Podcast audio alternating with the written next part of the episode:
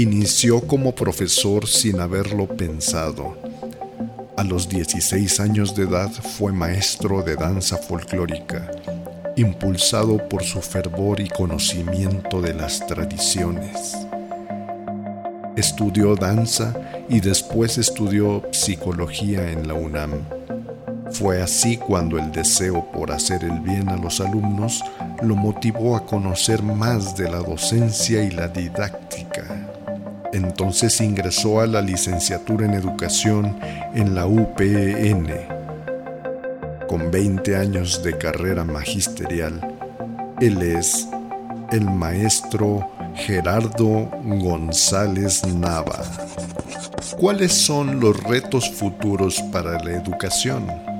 Lo primero es llevar la educación a todos.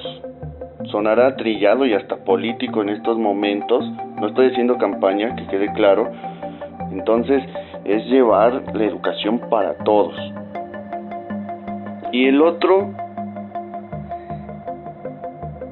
es trabajar para que sean sensibles y conscientes de que el mundo y la sociedad actual necesita ya acción. Hoy ya es para este momento, hoy ya es para que las cosas se hagan, se estén haciendo ya. Entonces, ese es el reto.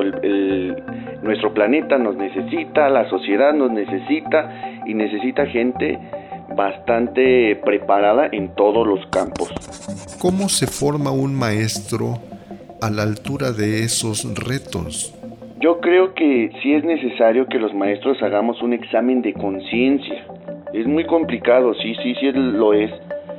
Pero sí es importante el preguntarnos: ¿qué estoy haciendo para que mis alumnos contribuyan a un mejor mundo? ¿Lo estoy haciendo? ¿Realmente lo que yo les puedo aportar sirve para eso?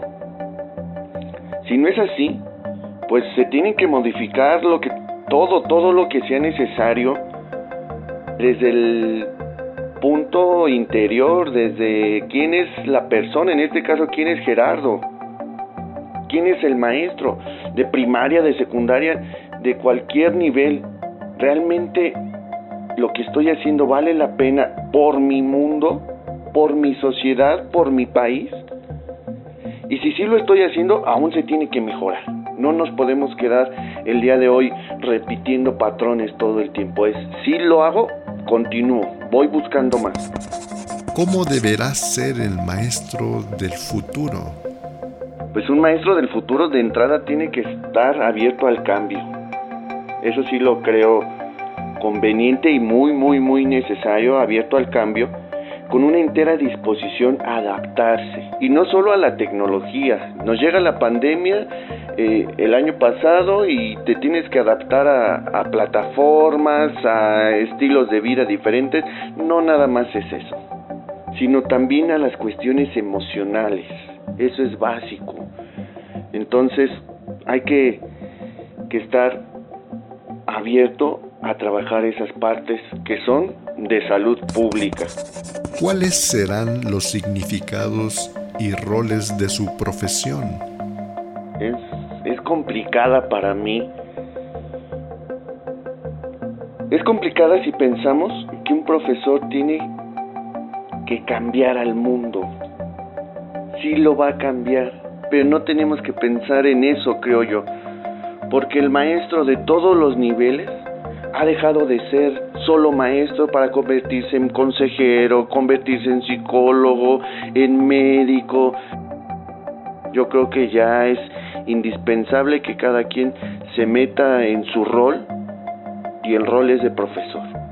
El maestro aprende a hacer las cosas con amor, y en ese tenor es como comparte, pero tener un rol en específico más allá del ser profesor, de poder compartir lo que sabe, es muy complicado.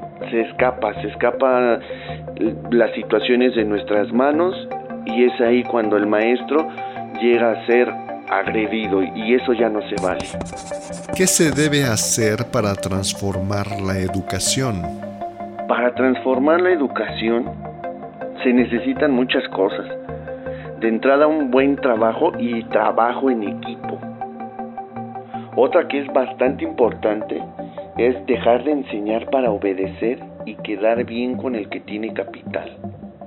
Se le tiene que enseñar bien al alumno que tiene que preguntar por qué. Educar para el aquí y el ahora, en ciencia, en artes y en humanidades. O lo estamos viendo, con la pandemia necesitamos médicos realmente capaces, comprometidos, necesitamos científicos, necesitamos realmente artistas, músicos, bailarines, necesitamos gente que nos hable de historia, de filosofía, que nos lleve a la filosofía en ese punto práctico, no que se quede en cosas abstractas. Para transformar la educación necesitamos transformarnos nosotros. Todos, no solamente el maestro, el profesor, sino también los medios de comunicación. Necesitamos dejar de ver tanta televisión, necesitamos leer, necesitamos muchas cosas para transformar la educación y lo indispensable es transformarnos a nosotros mismos como personas.